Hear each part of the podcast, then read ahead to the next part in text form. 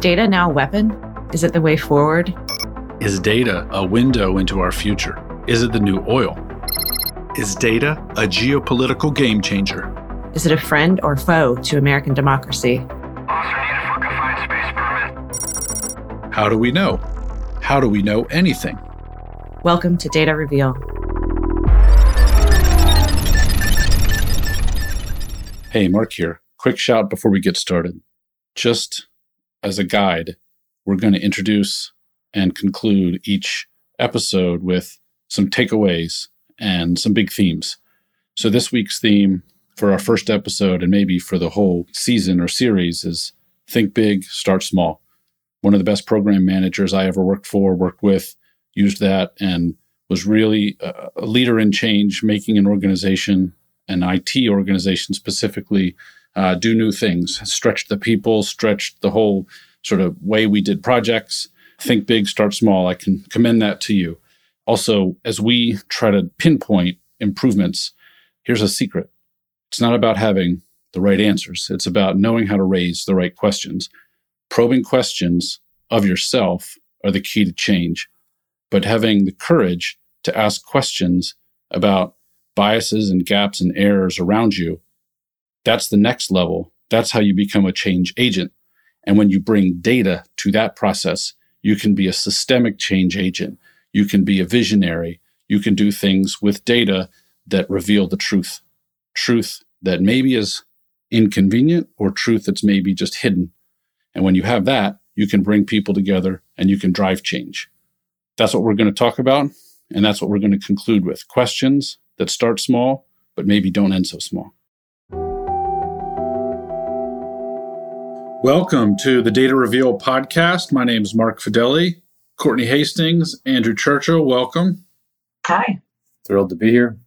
Well, this is our maiden voyage, our first episode. So what we wanted to do is talk about data reveal. We have guests lined up. We have folks that are talking about AI, folks that are going to talk about law enforcement and where sort of human performance is going and risk, the multi-cloud, all kinds of stuff. But more than anything, there's a real intent in this podcast to humanize data and tech in general. Data, obviously, at the heart of that. So what we hope, everyone that enjoys this podcast and comes back for more, what you take away is that as the world is being remade in data's image, we have a chance to remake the world in a more humane image. And I think that's what brings us here together today. So we're excited to kick this off. Before we get started on the topic of today, just some basic ideas. My name, again, Mark Fideli. So we are the Qlik federal team, representatives of the team. We are sharing our opinions. We are not speaking for the company, but we do share a common vision specifically around the human AI, sort of which comes first story. Qlik is very interested in humans leading with data, in people using data. And so for those of us who have kind of an orientation, a stance on data, it should help people do what people do well and hopefully offload some of those tasks that we don't want to do and machines can do really great. So we're here to not avoid controversial topics, but we're going to be fairly transparent and where bad ideas are able to be exposed by data, we're really interested in that. We want to have biases and wrong thinking and bad ideas exposed by data so that we can get better, not to demonize, but to include. So that's, I think, part of leading with data. And I think Courtney and Andrew, you guys will agree that we love the tech, but we love the people even more. And that's why we're here.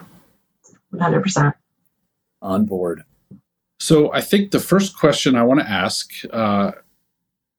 why are we here, right? What's the goal? What I guess put the question to each of you is, tell me about yourself. I'll tell you guys, everybody, a little bit about myself and my background, but jump right in. What do you want to be revealed in this podcast? What do you want to learn as we engage our guests and talk about the topics that come up? And for everybody paying attention at home, we're not going to be super structured. We all have plenty of experience to bring to this, so we're really opening the dialogue, trying to push the creative envelope of thinking about data, but also learning. So just go around.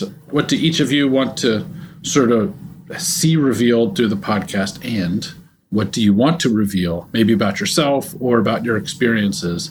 And if we all go around and then introduce ourselves, that'll get us started. Courtney, over to you.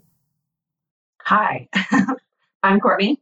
So what I want revealed is, sounds really Pollyanna, and I say it all the time, so this team's probably tired of hearing it, but all of the cool things that the government is doing with data and technology, I think that there's, particularly now, a lot of skepticism about what the government does with data, what commercial companies do with our data, but truly organizations like Qlik are doing fantastic things. Government agencies are doing really life-changing things with data. And yes, there are governments out there that are doing things with data, but ours is not one of them. Awesome. And would you dare say what you would want to reveal? I will. It's embarrassing, but 3 years ago, I didn't even know what a dashboard was, or at least how to make one. At my previous job, my boss asked me one day to put together a dashboard to visualize the results of a state and local government marketing campaign that I was doing, and I had no idea where to start. And fast forward to today, it's, the sort of backbone of everything that I do, every decision that I make. Awesome. I'm sure there are a lot of people out there who hear data and think they have to have like a computer science degree or a technical degree, or somebody else is doing the work in data, and that's changing fast. So Andrew, you've been in the tech space for a minute. Tell us a little bit about you, your orientation towards data, and then our two big questions. What do you want revealed in the podcast, and what would you dare reveal in our time together here? Sure. I kind of stumbled into federal IT after college and found it to be a place full of opportunity and, important missions. Spent the better part of the last 20 years really in the data space, last nearly 7 here at Qlik. The thing that I love most about working here is how engaged we are with the folks at the front lines, the mission side. I've spent plenty of time in the back office and just have to say that what's most interesting about analytics is the opportunity to interact with those that are really leading the mission, transforming the way that it is executed. So for me, what that I want revealed in this podcast isn't that far from what Courtney shared, and it's the stories and the outcomes, but with an interest in really making sure that we highlight what great work is going on so that others can take advantage of those efforts and those lessons learned that so many of these organizations have achieved. In terms of what I want revealed, personally, is I hope that through our conversations, my real sincere interest and excitement about this work comes through, and that I really consider myself, and again, going back to that first statement, to be a student every single day that I'm engaged. I love the opportunity to learn from our customers, from our partners, and I hope to do more listening than talking on this podcast and learn some new tricks. That's fantastic. And what I love about what both of you said, the learning process, you plateau and then a new technology comes along. And one we've talked about a lot this week, robotic process automation. I don't know why that's been a hot topic. A few weeks ago, it might have been something related to sort of correlating geospatial data. But right now, the idea that human thinking, like heuristics, and that whole space of turning typical routines into things that can scale out, that reduces the sense that, AI is this thing in the sky, or data is being consumed by, I don't know, the deep state or some group that's going to turn it against us. It's actual normal people doing normal work with these new advantages that A, make work more enjoyable, right? You see progress like fast. And then automating things, I mean, even like contract closeout, so simple, right? But our government has so many rules that we allow or even support, and probably for good reason, but it creates all these steps that once you automate them and you know you're checking the boxes and closing out these contracts accurately, it saves taxpayers money. It reduces the amount of management time. It reduces the chance for sort of fraud, waste, and abuse while things are just sort of lingering out there. So there's tangible real-world benefits once you get out of data and get into, okay, what is this stuff technically enabling the workforce to do? And so that basically said, what do I want to review? I want to review interesting use cases, right? Like break them apart, really understand the ins and outs. From my background, 20 years in tech. The first 5 was sort of in venture capital. So I worked with folks who thought about the DC market as a place to do like a security startup or sell a capability to the government and then pivot out to, the broader, bigger financial space or healthcare consumer.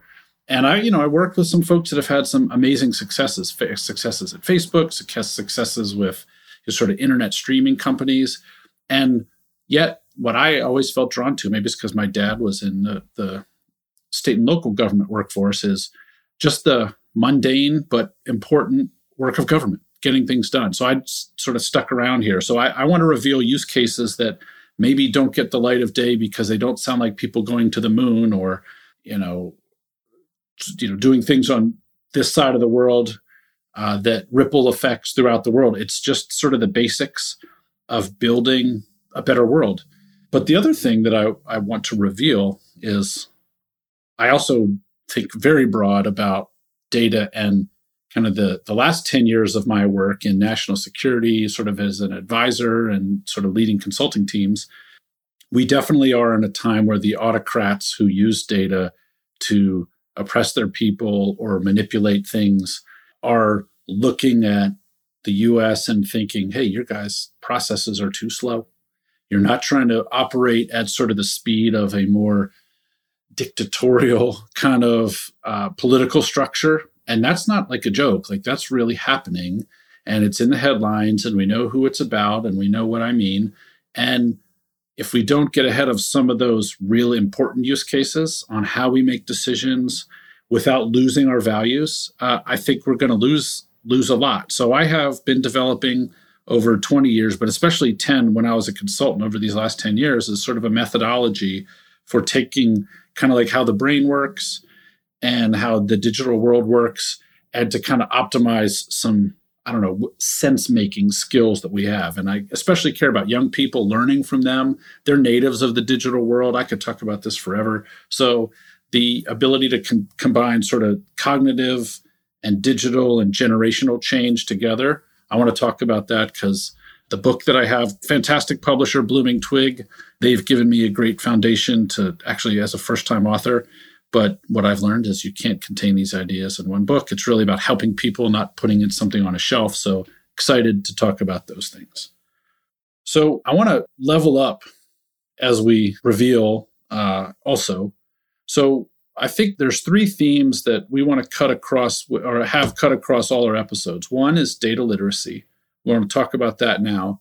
2 is use cases. We've just talked about that. Everyone knows it's, how do you apply technology? And then 3rd, because I'm responsible for alliances and I care a lot about this, is how do you level up your alliances? How do you work with teams? So we want to spend a lot of time on the podcast talking about teams. So Courtney, Andrew, just a sort of open discussion, data literacy, use cases, alliances, of those 3, what do you think is the hardest thing for people to get their arms around that we can sort of spend time on really sort of with our guests, with our own sort of monologues, et cetera? So where would you start sort of putting a pin on the work that we're going to do here in those areas?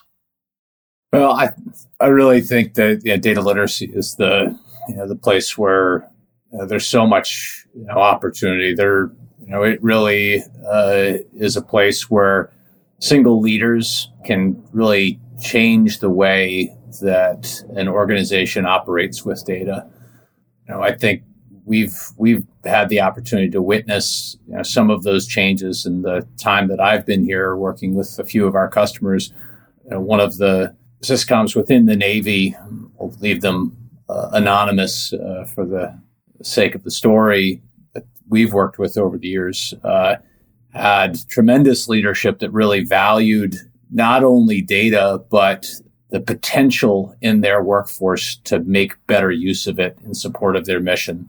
And they put out what was an incredibly simple sort of mission statement and a set of values, I think the easiest way to describe it, that said that you have the authority, no matter how deep you are in the chain, to go out and work with data, to bring forward ideas, to get it wrong even, and that was going to be part of their culture. And at the same time, you know, that organization started leading their stand-up briefs in a very different manner, from a data perspective rather than, you know, from a static type of view. Everyone was held accountable to the data. Everyone was ready, prepared to have a conversation about what was going on and how it could be addressed. And that was, you know, that was really a pure leadership thing. So when we talk about all of the knobs that we can turn, the levers we can pull across this massive enterprise that is the U.S. government, this is a real opportunity. And I think that, you know, that whether it's the DoD data strategy or the larger federal data strategy, that's been recognized.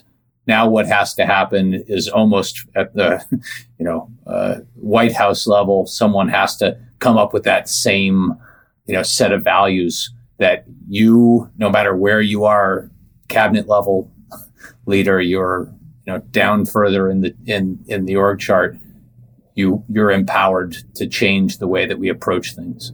So that I'm really excited about that stuff.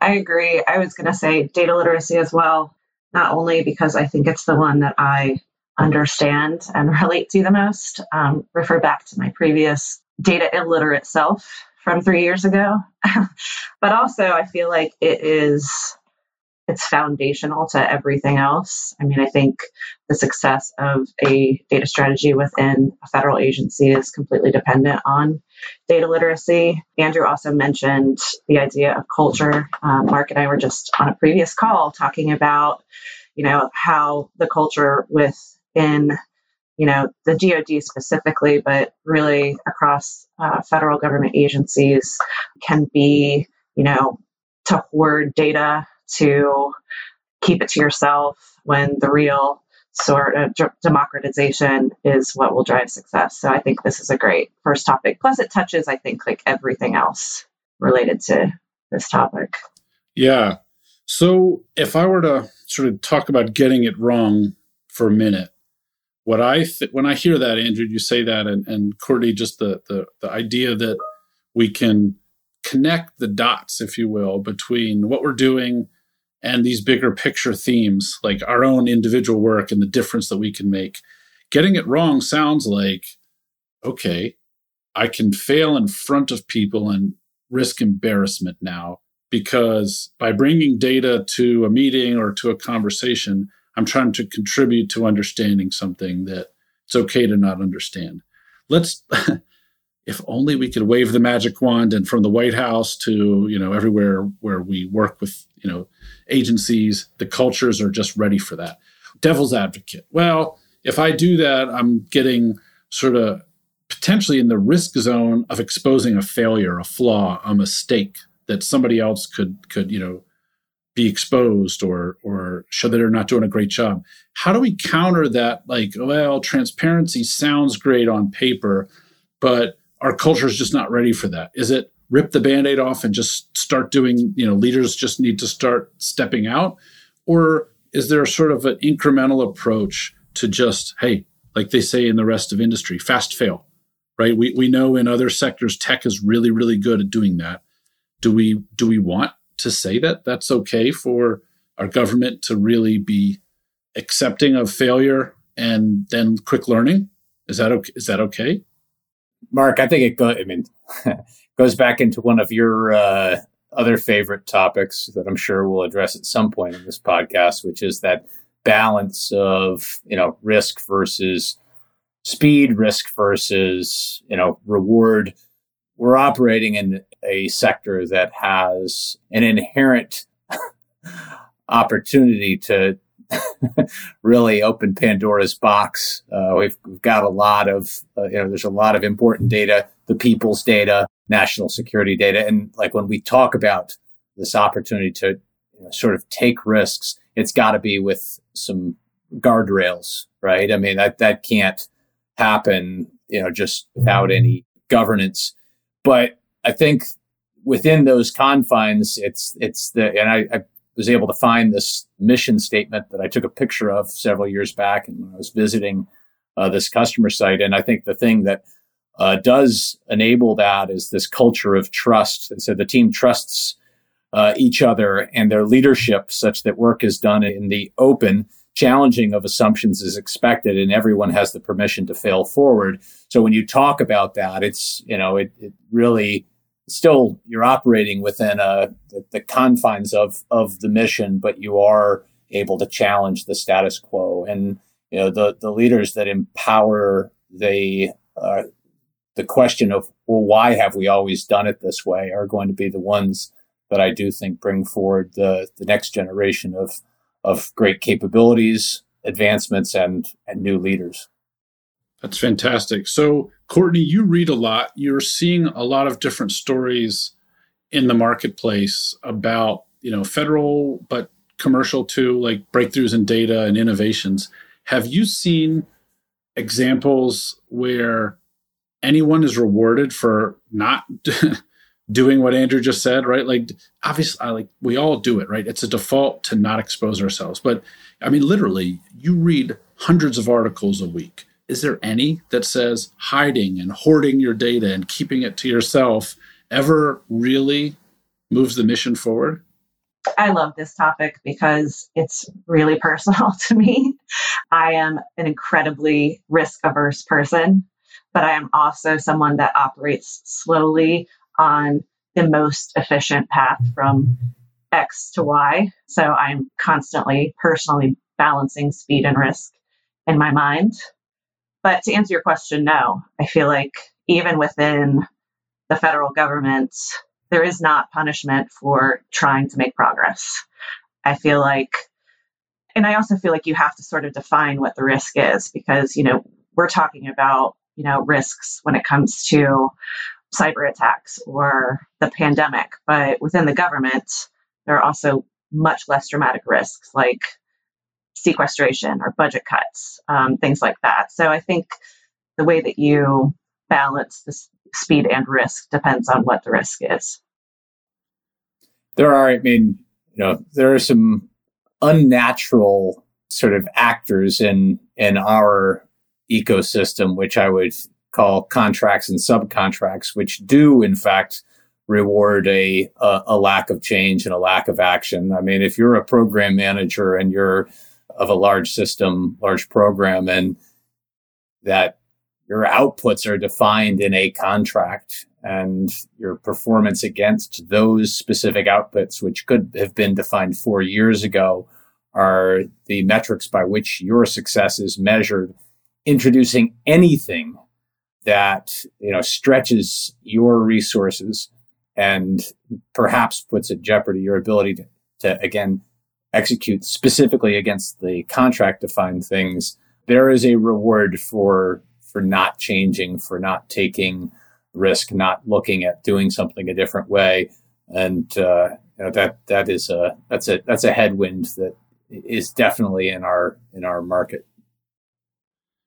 That's good. Well, listen, that's its own episode. That's a series of episodes. So I think that's a good pause point. I'll say, what does Data Reveal want to do? It's what you just heard.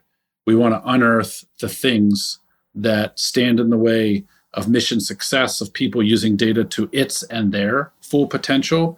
And when we can uncover, I'll say it's systemic risks, right? Things that cause whole systems to be held back because of certain cultural behaviors, not sharing data, or abiding by laws that limit your risk tolerance, not because a leader is personally averse to that, but because there might be some structures that were built for the pre-digital age. That's stuff that we want to reveal too and talk about to be constructive. And because we have a responsibility, we see a lot. We're aware of a lot of use cases that are out there. And it wouldn't be right to be on the side of creating an imbalance between speed and risk, right? We want to press forward. Human intuition, I'll say this is sort of my religious theme, if you will. The brain is the fastest processor of diverse information. If our systems are getting closer to just how we naturally process diverse things, wrap context around it, if we can get better at using data just in natural, normal ways and setting up our systems to make natural, normal decisions, we're on the right track, right? That's proven. And where there are, cost, schedule, performance constraints and programs that limit that, let's talk about solutions. There's no need to demonize program managers that have every incentive to do it a certain way. Let's talk about the incentive structure itself. Let's talk about the laws. Let's talk about systems. And those are things that, I'll close on this great book, Kevin Hannigan's book, Turning Data into Wisdom. It's just not wise to have systems that hold back our ability to be productive, to be efficient, to field systems that work and that have feedback loops in them. There's no reason to be ashamed of changing mid-course, but if your structures don't allow it, then let's talk about the structure. So that's one of our goals, and we'll make that part of our mission. And with that, Andrew, Courtney, any wrapping thoughts as we get ready for episode 2? No, Mark, I'm excited to be starting on this journey with both of you. I'm certain that we'll noodle on some interesting ideas and maybe come up with some brilliant thoughts that we can share along the way. Yeah, for sure. Same. Thanks, everyone. Until next time, Mark Fideli here. That's a wrap. All right. Last thoughts as we wrap up. What are you prepared to learn? What are you prepared to reveal? It's easy to see what we want to see in the world around us. But if we're going to be the change we want to see in the world, we have to learn to ask the deeper questions and let the data reveal even what's uncomfortable. That's how we grow. That's how we change. That's how we learn about the people behind the buzzwords. We hear a lot in Washington and around our government that's political, but underneath that, there are people everywhere working hard, using data, trying to make the world better. They deserve our support. They deserve our challenge and our confrontation when they fall short, but all of us are in this together. We're connected. And now, if we're prepared for that, we're going to use data differently. That's the big reveal. That's the takeaway. We look forward to seeing you next time.